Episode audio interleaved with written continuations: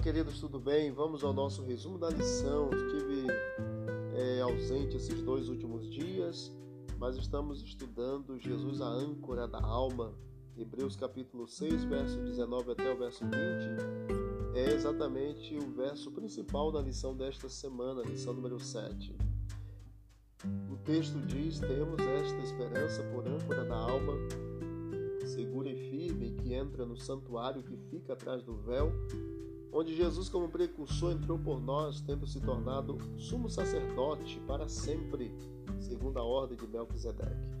A primeira parte do capítulo 5 até a última parte do capítulo 6 de Hebreus, nós vemos Paulo interrompendo exatamente uma exposição teológica sobre o sacerdócio do Senhor para exatamente advertir sobre o perigo de as pessoas se afastarem de Cristo. Ao que parece, é que os crentes corriam o perigo real de descer a ladeira escorregadia da autopiedade, da falta de fé. E aí nós vemos a preocupação do apóstolo com os leitores, com os ouvintes, para que eles não caíssem neste mesmo erro de se afastar do Senhor. E aí nós vemos palavras de encorajamento por parte de Paulo. Capítulo 6, verso 4 a 5 diz Paulo que Senhor concedeu aos crentes uma luz, eles são iluminados, receberam a palavra de Deus, receberam os poderes do mundo vindouro, mas precisavam, assim como a geração do deserto é, se perdeu, eles precisavam estar atentos para que, mesmo com todas as evidências que nós temos e que os israelitas também tiveram, não corram o risco de se perder estando tão perto da salvação. Segunda-feira, dia 7 de fevereiro, impossível renová-los. Aqui nós temos alguns textos bíblicos para fazermos algumas comparações.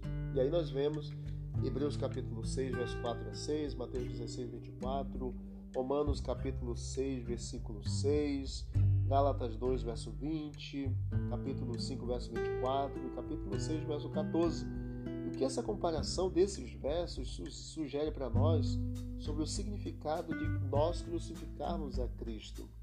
É interessante que a lição nos fala exatamente que crucificar a Cristo significa que quando nós experimentamos a salvação genuína e mesmo assim decidimos nos afastar dele, em vez de andar em novidade de vida, a pessoa decide desfazer o seu relacionamento com Jesus, ela decide ser escrava do pecado, e isto é exatamente na é, linguagem simbólica um crucificar do próprio Cristo.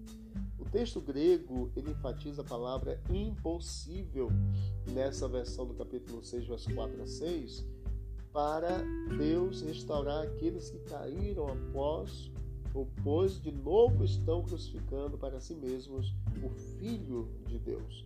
Paulo enfatizou que não há outro meio de salvação exceto por Cristo. A salvação por qualquer outro meio é tão impossível quanto que Deus minta ou agradar a Deus sem fé.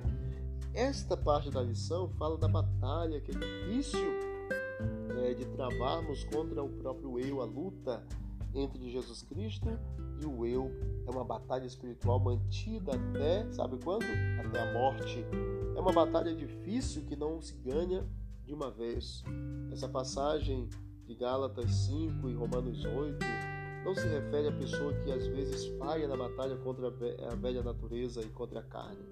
Esse pecado se refere à pessoa que, após ter experimentado a salvação genuína que envolve essa salvação também, ele decide de forma é, egoísta, de forma cruel, abandonar os princípios e não mata o próprio eu. Então a lição ela enfatiza o aspecto ou você mata o eu ou você vai estar simbolicamente crucificando o próprio Cristo.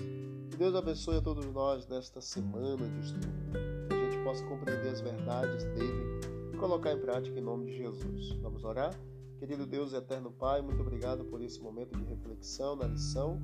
Continue conosco, Pai, nos ajudando a entendermos a cada dia. Em nome de Jesus. Amém. Deus abençoe a cada um. Vamos que vamos para o alto e avante.